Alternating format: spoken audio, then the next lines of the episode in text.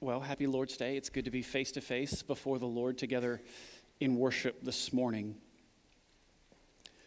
The British are coming. The British are coming. So, Paul Revere sounded the alarm about the advance of British soldiers to arrest the likes of John Hancock and Samuel Adams.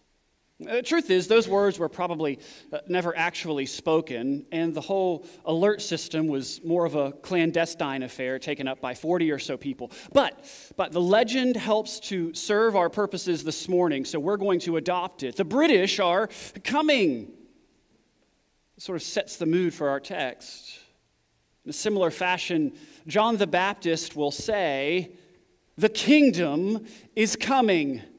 The kingdom is coming. He is alerting everyone to the reality of the coming king and the need to repent and be baptized. He is preparing the way for the Lord. We're in Matthew chapter 3, verses 1 through 12 this morning, and the main idea is this bear fruit in keeping with repentance. The kingdom is coming. With that set up, would you please stand up in the honor of reading God's holy and perfect word? Matthew chapter 3, starting with verse 1. In those days, John the Baptist came preaching in the wilderness of Judea Repent, for the kingdom of heaven is at hand. For this is he who was spoken of by the prophet Isaiah when he said, The voice of one crying in the wilderness, Prepare the way of the Lord, make his paths straight.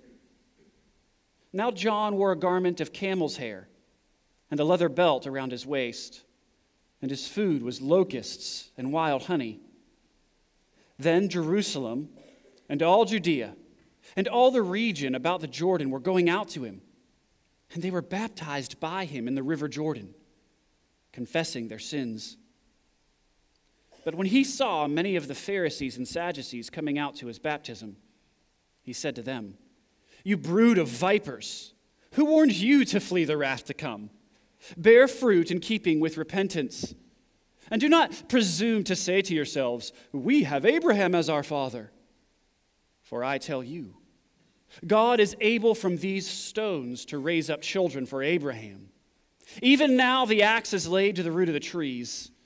Every tree, therefore, that does not bear good fruit is cut down and thrown into the fire. I baptize with water for repentance, but he who is coming after me is stronger than I, whose sandals I am not worthy to carry. He will baptize you with the Holy Spirit and fire. His winnowing fork is in his hand, and he will clear his threshing floor and gather his wheat into the barn. But the chaff he will burn with an unquenchable fire. This is the word of the Lord. May he carve its eternal truth on our hearts. Pray with me. Heavenly Father, pray that we would submit ourselves to your word. We ask that you would speak during this time, that you would give to us your Holy Spirit. It is only by your Spirit that I can rightly divide the word of truth. It is only by your Spirit that we as a congregation can hear it and apply it. It is only by your Spirit that we can be born again unto repentance. And it's only by your Spirit that we can be joined to Christ and have the redemption He accomplished and according to the plan of the Father applied to our hearts. And so we pray, oh great God, that you would meet us in this time, that you would reveal yourself to us, that you would bring us to a deeper love for you. Help us to stand in awe of your, of your word and your work this morning. This we pray in Jesus' name. Amen. Matthew has not abandoned his purpose in these opening chapters of his gospel. Remember, we said he's sort of set up an authentication process, a little bit like when you go to the doctor and they ask you uh, name, date of birth, phone number, address. Right? When you're answering all those questions at a physician's office, they're just trying to confirm that you are you that's a little bit what Matthew is doing in these opening chapters of his gospel. He is helping us to recognize that Jesus is Jesus, that Jesus fits the profile of the prophesied king of Israel. He wants us to know that Jesus is the true son of David who brings the blessing of Abraham unto all nations. And so he shows us that Jesus has the right pedigree, that he fulfills the right prophecies and that he has the right endorsements. And so, chapter one gives us that genealogy, which shows us Jesus is the son of David. Jesus is named Emmanuel because he will be God with us. Jesus is named Jesus because he will save his people from their sins. He is the king who will deliver his people. In chapter 2, Matthew traces Jesus' geographical movements to prove to us that he fulfills prophecies. He's born in Bethlehem, the house of David, the foretold birthplace of the Messiah. He escapes the genocide of infants by King Herod, just like Moses escaped the hand of Pharaoh. He's called out of Egypt just as Israel was called out of Egypt and into freedom. Jesus is called a Nazareth, a Nazarite. He's from Nazareth, and he will be rejected as the prophets before him. Chapter 3, we begin to see some of Jesus' endorsements. John the Baptist will endorse him as the coming king. And of course, God the Father and God the Holy Spirit will endorse him at his holy coronation at the conclusion of the chapter. Uh, but here at the beginning, the prophecy theme continues. Matthew wants us to recognize another prophetic voice that's being added to those who are calling Jesus king. And so he puts our attention on John the Baptist in verse 1. In those days, John the Baptist came preaching in the wilderness of Judea uh, Repent, for the kingdom of heaven is at hand. For this is he who was spoken of by the prophet Isaiah when he said, The voice of one crying in the wilderness, Prepare the way of the Lord, make his paths straight. And so we go, Well, who is this odd man who eats locusts and honey who is clothed so oddly, howling in the wilderness about making straight the paths of the Lord. And if we cheat, we look at Luke's gospel and we learn, learn a little bit more about him. He's a miracle child, born to Zechariah and Elizabeth. Remember, she was very old, Zechariah was very old, she was barren. And Zechariah's working in the temple, and an angel shows up and says, Your wife is going to be pregnant with a great man. You are to call him John. And Zechariah says, Well, she's kind of old. I'm kind of old. Are you sure? And then he's struck with muteness for his unbelief.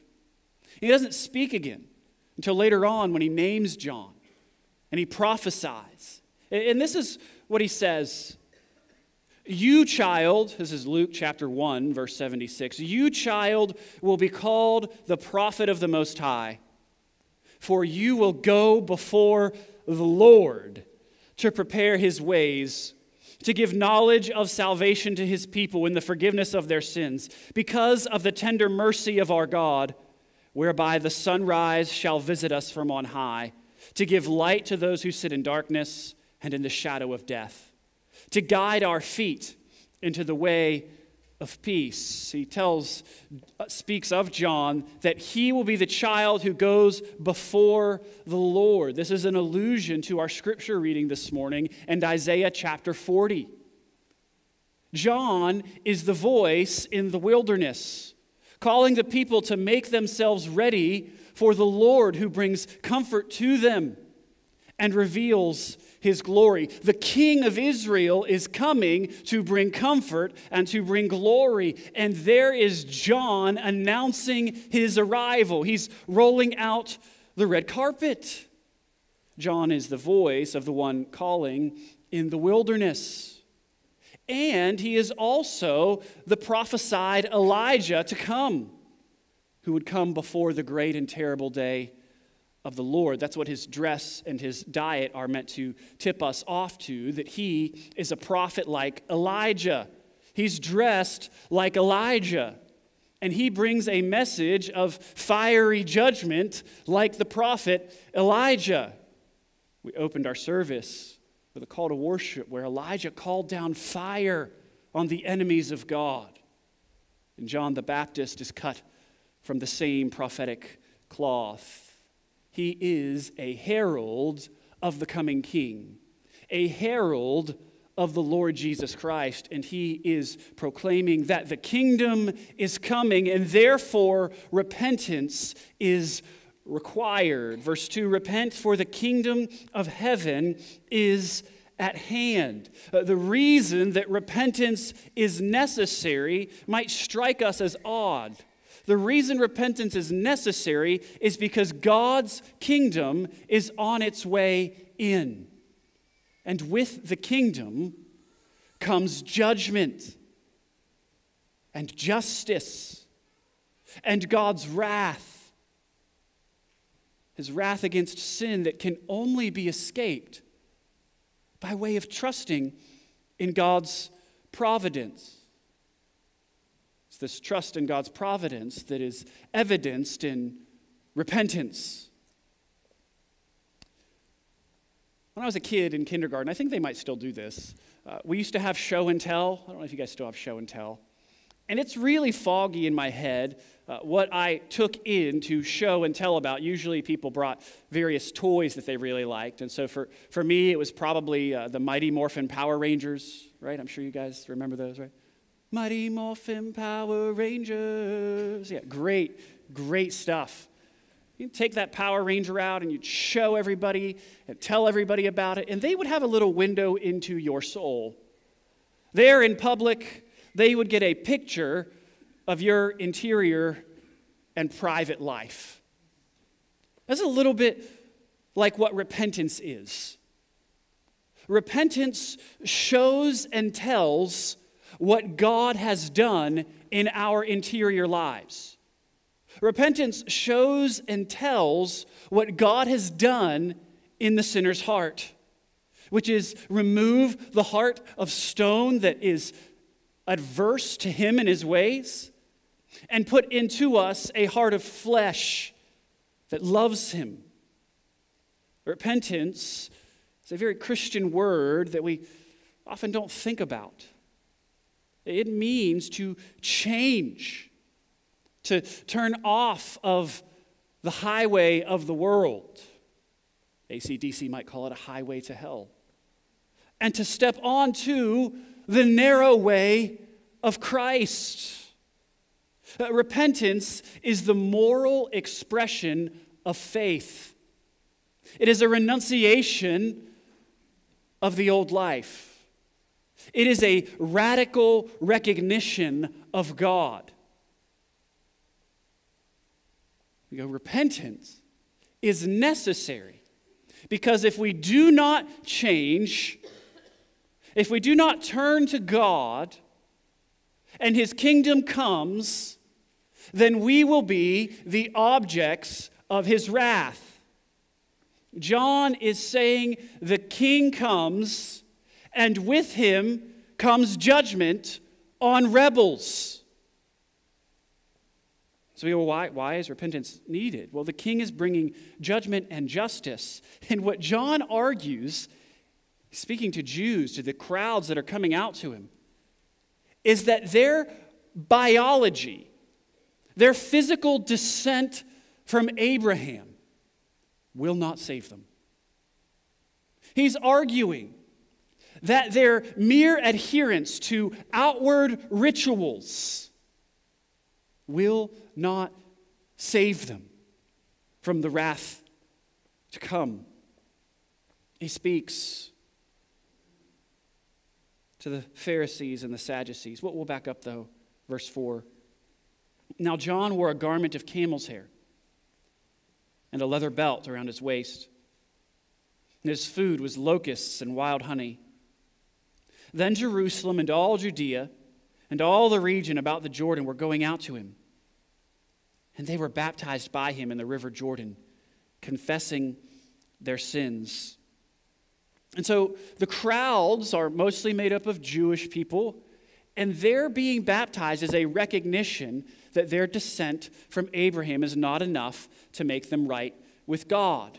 Matthew engages in hyperbole and even says, All the people from all the cities, they're coming out to see John. They, they want to see what is happening. Something exciting is going on. John in the digital age would be trending on Twitter.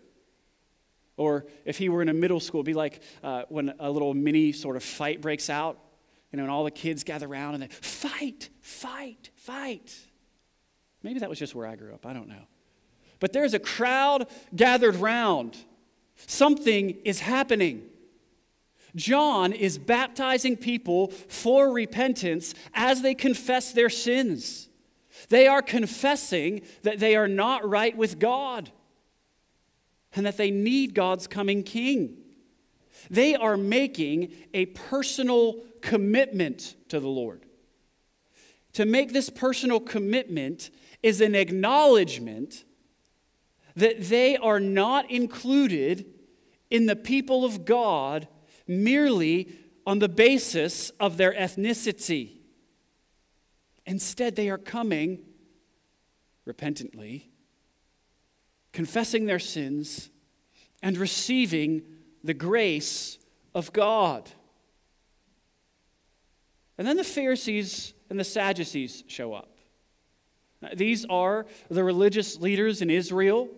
They're really, really good people. And it's not clear if they're coming to be baptized by John, if they're coming to oppose his baptism, or if they're just sort of showing up to do surveillance, check out what's happening. You know, everybody's gathered round. What is this? But what is clear is that John takes notice of them. And he speaks to them thusly You brood of vipers. Who warned you to flee from the wrath to come? Bear fruit in keeping with repentance. And do not presume to say to yourselves, We have Abraham as our father. For I tell you, God is able from these stones to raise up children for Abraham. Even now, the axe is laid to the root of the trees. Every tree, therefore, that does not bear good fruit is cut down and cast into the fire. And so he's making the same point over again. As the crowds are baptized, it demonstrates they are not trusting in their ethnicity to make them right with God.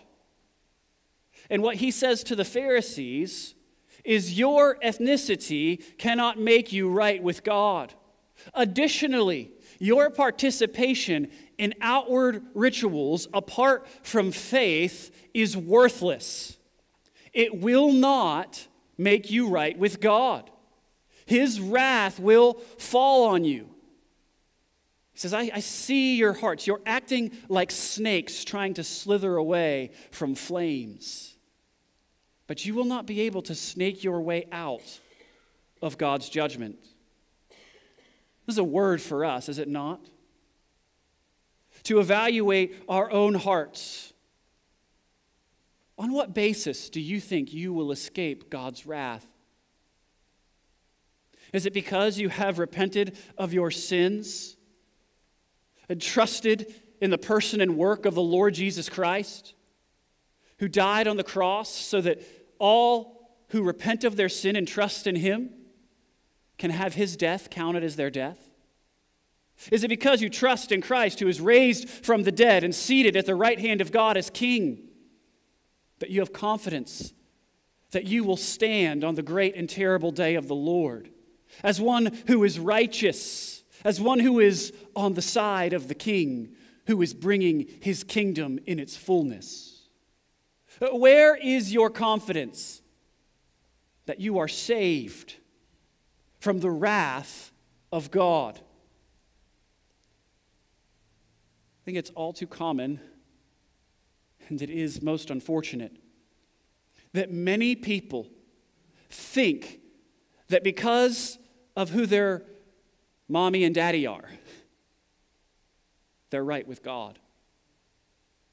Or because they perform outward rituals, that they have entered into the kingdom. I don't I think performing the rituals of Christianity is a it's essential. It's important. We can't be obedient to Christ without rituals. But we must be very, very careful lest we start to trust in the performance of rituals rather in the Savior that those rituals are meant to honor and glorify. Maybe you have grown up in church and you've just said, I've always been a Christian. You've never really grappled with the reality that you have rebelled against God and that you need Him to save you, that you need a Savior. I want to consider today, I want to ask you to consider today.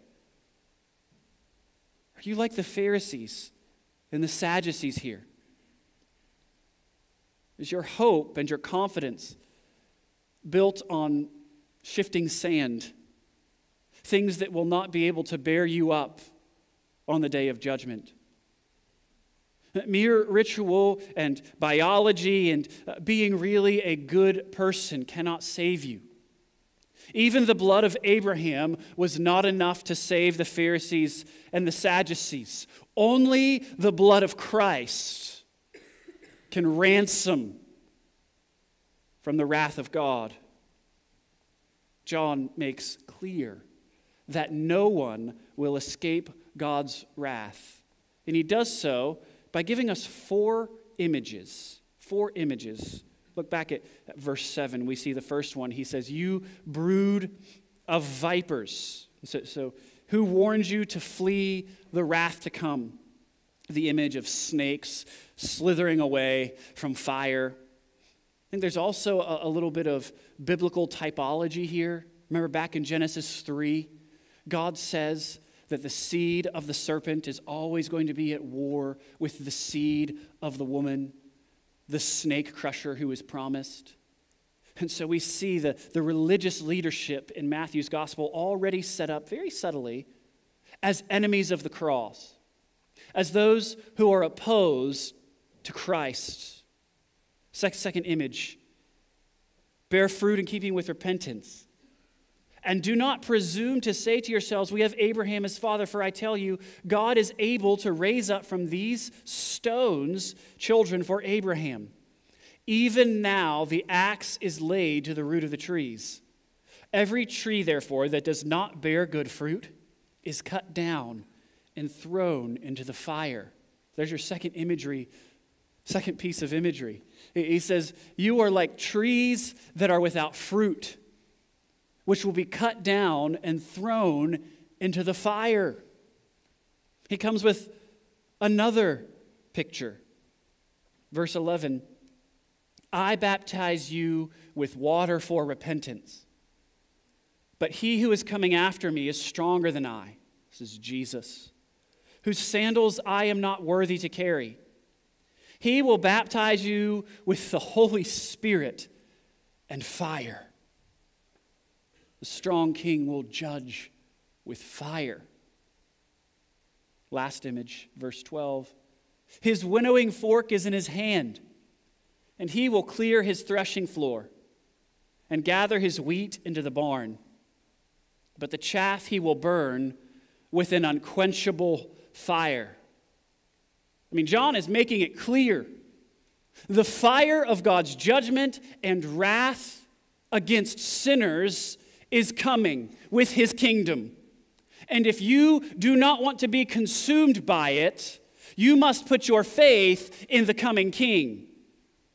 And this faith will be signaled by your repentance. symbolized in your going into the waters of baptism. John is, is warning them, he's calling them to prepare themselves for the king. His baptism is for repentance.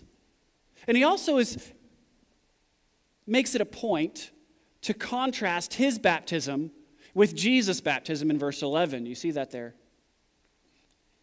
The goal of that is for John to say, I am pointing the way to the king and to the king's blessings. When the king comes, he will give you all of the blessings. He is the fountainhead of the waters of baptism. He is the one who pours out the Holy Spirit on all who come to him in faith. And those who are united to him in faith picture that reality, the reality of their faith and their repentance, the reality of having received the Holy Spirit by being immersed in the waters of baptism. Saying, Jesus comes and gives a greater baptism. My baptism is a shadow, Christ's baptism is the substance. Those who are in Christ get his Holy Spirit.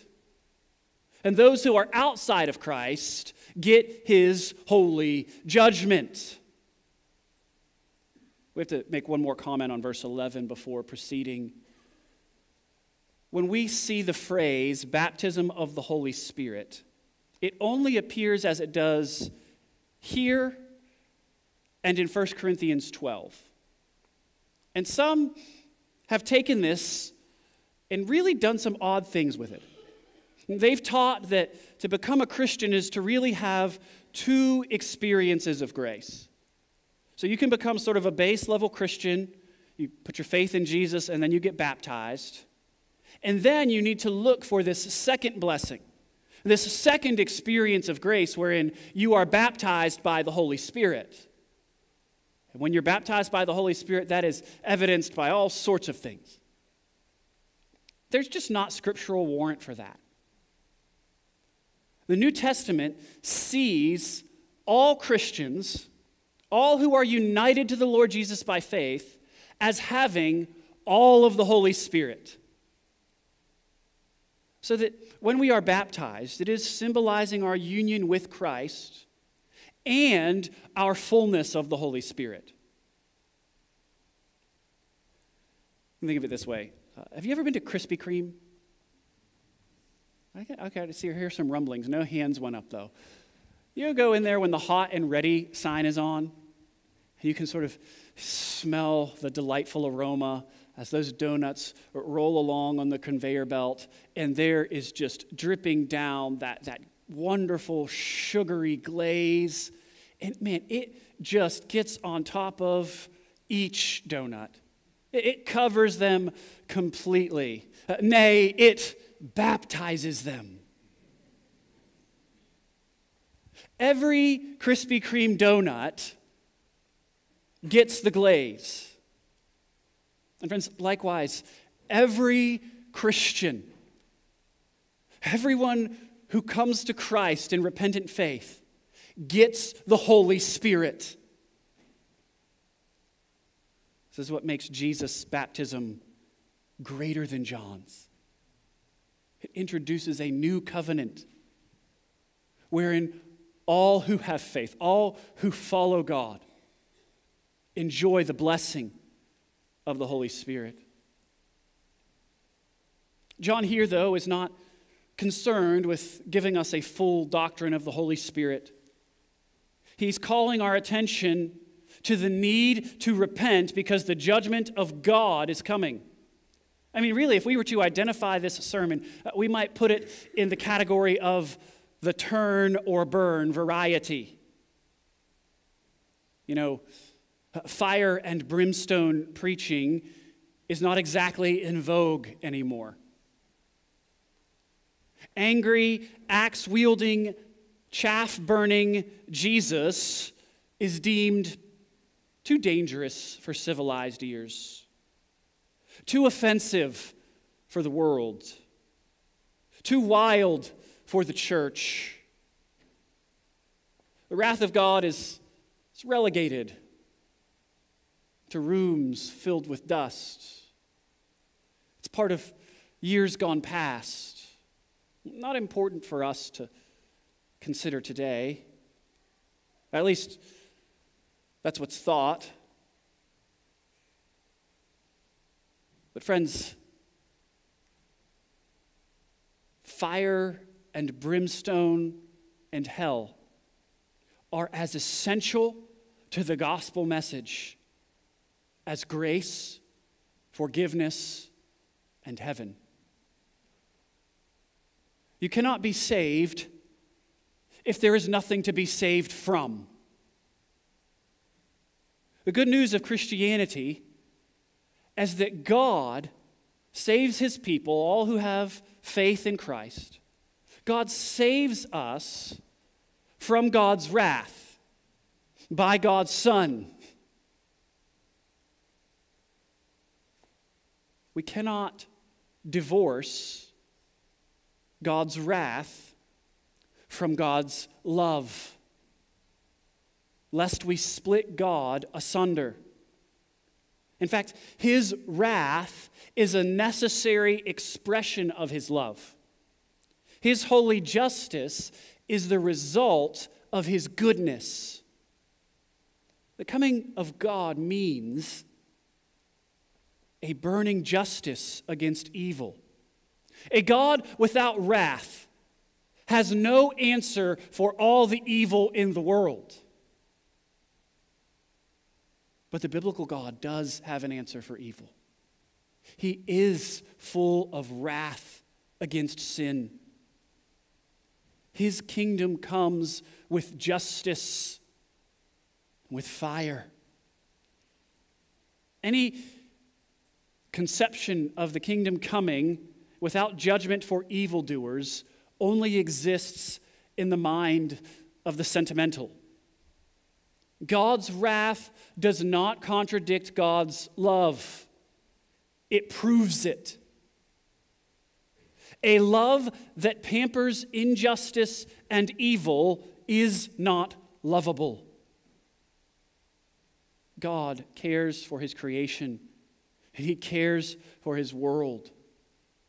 Therefore, he judges justly. And no one can slither out from underneath of God's holy judgment. We will either be joined to Jesus by his Holy Spirit in repentance and faith as portrayed in baptism, or we will be judged by fire. There's no other way to be made right with God. God punishes all evil. He does not just sweep it under the rug. Do you realize this? All sin has been or will be punished. If you are a Christian, or if you will repent and trust in Jesus, your sin was punished on the cross on Good Friday. Your judgment day, when you put your faith in Christ, gets moved from the day of the Lord to Good Friday. It's finished. Sins are punished. You've been forgiven. You enjoy all the blessings that are yours in Christ Jesus. All sin has been punished, or it will be punished. If your sin has not been punished in Christ, if you refuse to repent and put your faith in Christ, then your sin will be punished by or be punished in you. You will bear the weight of God's wrath throughout all eternity beneath an unquenchable fire.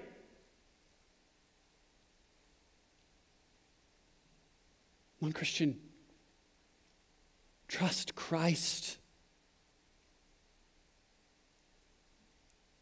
Trust Christ. He came and died so that whoever believes, whoever repents of their sin, shall not ever die, but live forever with Him and His people Trust Christ and bear fruit in keeping with repentance.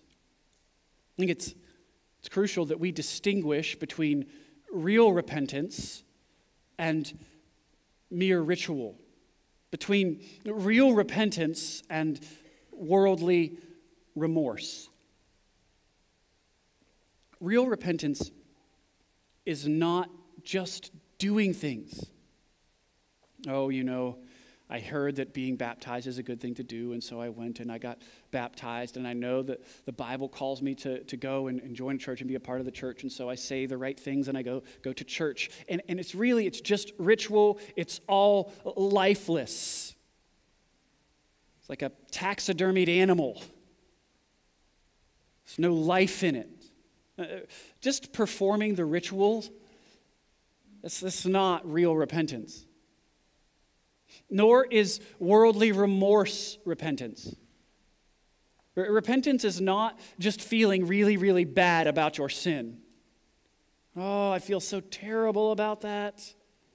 One examples of worldly remorse, you can think of Pharaoh in the Exodus. He gets really sad about what's happening. He even uses the word repent. But his heart's not changed. Not devoted to obeying God. Or maybe you could think of Judas. He's really good at performing all the rituals.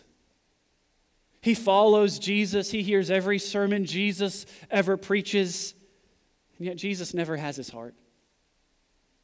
He always has his hand in the money bag. Judas, he's remorseful, but he never comes back to Jesus. I mean, he even throws his blood money away. He's very sad. He, he kills himself. He's full of worldly sorrow. But that remorse is not repentance. Paul distinguishes between worldly remorse and godly grief and 2 Corinthians 7:10 when he says godly grief produces a repentance that leads to life without regret, to salvation without regret, whereas worldly regre- worldly grief produces death. Mere ritual and worldly remorse are not real repentance. Real repentance comes to Jesus and obeys Jesus, and when it disobeys Jesus, it comes back to Jesus. Real repentance confesses sin and bears fruit. Think of the Apostle Peter. Denies Jesus three times. But what does he do? He returns to Jesus restored by Jesus. He eats breakfast with Jesus on the beach. It's never too late for real repentance. And real repentance bears real fruit. And, and we could talk about all sorts of good fruit that Christians bear. Uh, fruit, of course, is a, a metaphor for behavior that is consistent with the character of God as revealed in His Word. And I, we go a whole bunch of different directions. There are a whole lot of good fruit bearing activities that we as church members ought to participate in, could participate in. But I'll be the first to tell you not every possibility is a responsibility. You have to choose sort of which activities you will participate in as you follow Jesus. But there are some basic, rudimentary, fruit bearing activities that all Christians must take part in. So some are optional, they're possibilities. I'm giving you responsibilities that are already yours going to give you five of them. One, baptism. Those who put their faith in Christ Jesus and who repent of their sins obey Jesus' command to be baptized. Baptism is a one time action, And it is where we draw a line in the sand and say, I was once in darkness, and now I am light. I have been joined to the Lord Jesus by his Holy Spirit, and I will now live as a citizen in his kingdom. He is my king. I no longer follow the prince of the power of the air. A baptism pictures our death, the death of the old life going down into the watery grave, and our resurrection into the newness of life. All who enter the kingdom of God come through the waters of baptism. Baptism is one of the first steps of obedience to Jesus. It's, it's one of the first acts of obedience in the Christian life. Baptism, here's my formal definition, if you're ready. Baptism is a church's act of affirming and portraying a believer's union with Christ and his body by immersing the believer in and raising the believer out of water. And it is a believer's act of publicly committing to Christ and his people, thereby uniting a believer to the church and marking the believer off from the world. In baptism, we are joined to Christ. In baptism, we are joined to the church. In baptism, we are washed clean of our sins. In baptism, we go public with our faith. In baptism, we proclaim Christ's death, burial, and resurrection. In baptism, we proclaim that we believe Jesus is coming again to make all things new. In baptism, we declare that there is a king. We declare that Christ is Lord, that he's our king. In baptism, we are declaring, we believe that this king will bring his kingdom in its fullness.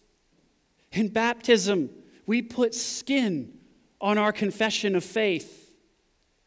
Christians are baptized.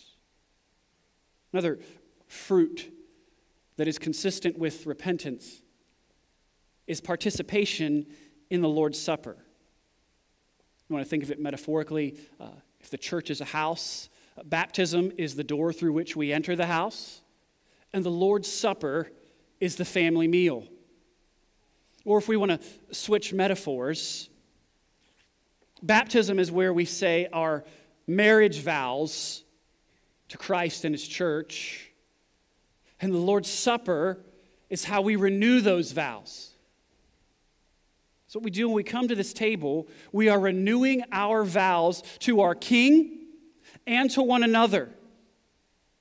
And then we seal those vows with a covenant meal as we feast on the body and the blood of Christ. We are reminded that his body was given for us, his blood was shed so that we might live. We confess our sins to one another. A great time to confess sins is before you come to the Lord's table. It's an opportunity to practice fresh repentance. You know, Repent, confession of sin is, is hard, but it's so important. Think of it a little bit like this. If you if you're at your house and you just every time you come home from a long day you, you, know you take your, your jacket off and you drop it on the floor and you take one outfit off and you drop it on the floor and your shoes and you drop them on the floor and then the next day you go get something else out of your closet and you repeat the process you drop it all over your floor. Eventually the room is going to be very very muddy very hard to navigate. The better thing to do is when you peel that clothing off, take those shoes off, is to pick them up off of the floor right away. Put them in their place right away. This is what good confession of sin does. We don't just leave our sins scattered about our rooms. We want to pick them up immediately. We want to make sure that we are more full of the Holy Spirit, more full of fruits in keeping with repentance than we are of unconfessed sins. come to the table as an opportunity to confess our sins to one another, as we renew our commitment to one another. That's why we read our church covenant when we come to this table. We're reminding one another of the vows we have made as we receive the benefits of Christ and feast on Him in the presence of God together. Another fruit of repentance worship together on the Lord's day. Uh, we are doing what Christians do right now worshiping together. This, I think, is the easiest act of faith, making the Lord's day priority in our lives, coming to worship our King together. And I actually think that helps us get to the fourth fruit that I would mention this morning, which is fellowship with one another throughout the week. Those of you who came to Sunday school this morning saw a little bit of this at the back end of Acts chapter 2.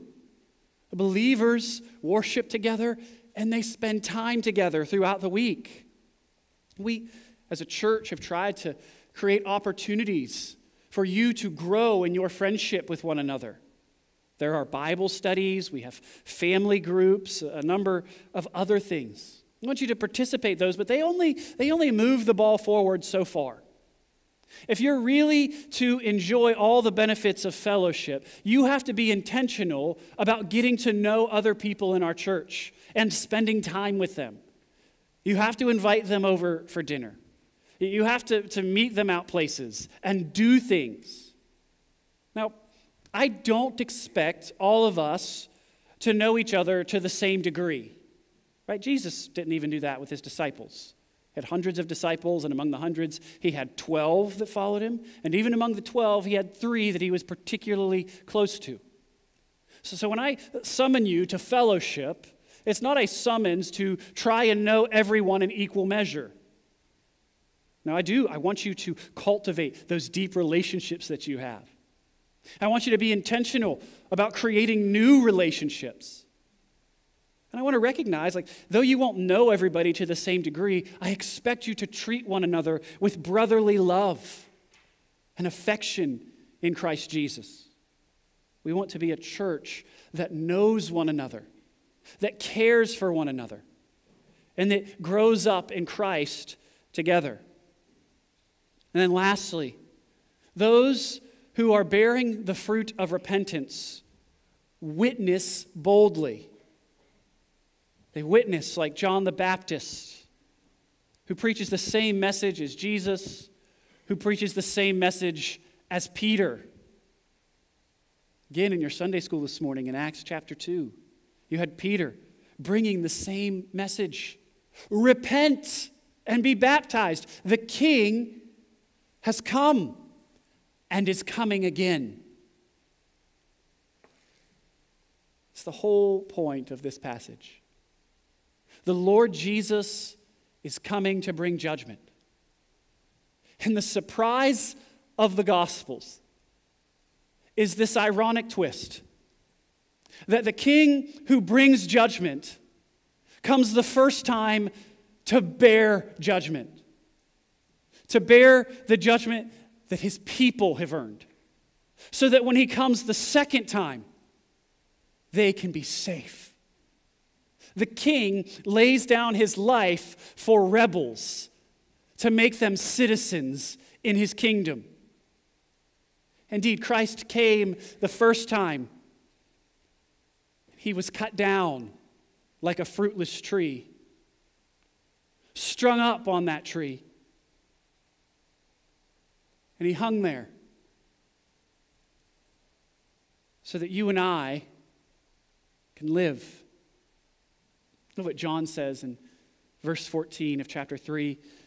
As Moses lifted up the serpent in the wilderness, so must the Son of Man too be lifted up, so that whoever believes in him may have eternal life. Friends, look and live. Look to Christ, who hung on the cross for you beneath the fire of God's judgment. Look to him and live. Put your faith in him and have life. Have his death counted as your death, his life counted as your life. Look to him and live. Look not only to the cross, but to the empty tomb, and you will see your future. Put your faith in Christ. It is to Christ we look. It is to Christ we look this morning.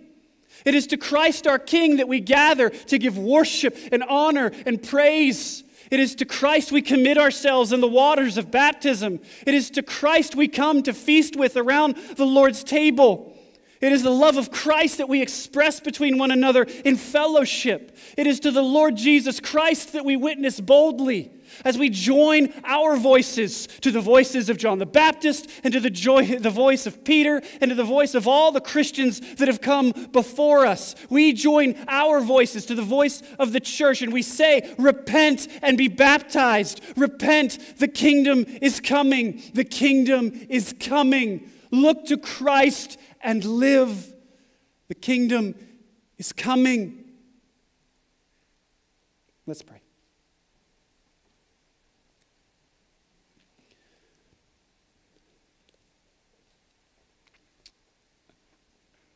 Heavenly Father, we thank you that we can know you as Father rather than as Judge because of your great mercy. We all deserve an eternity in hell. And yet you sent Christ so that we could have an eternity in heaven with you and your people. This is marvelous and wonderful. You are so good, we do not have words to describe your magnificence. And so we just bow our heads in prayer, giving honor to you. We sit silently and give you thanks.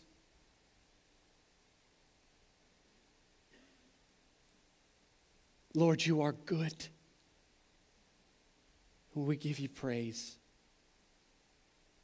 We pray in Jesus' name. Amen.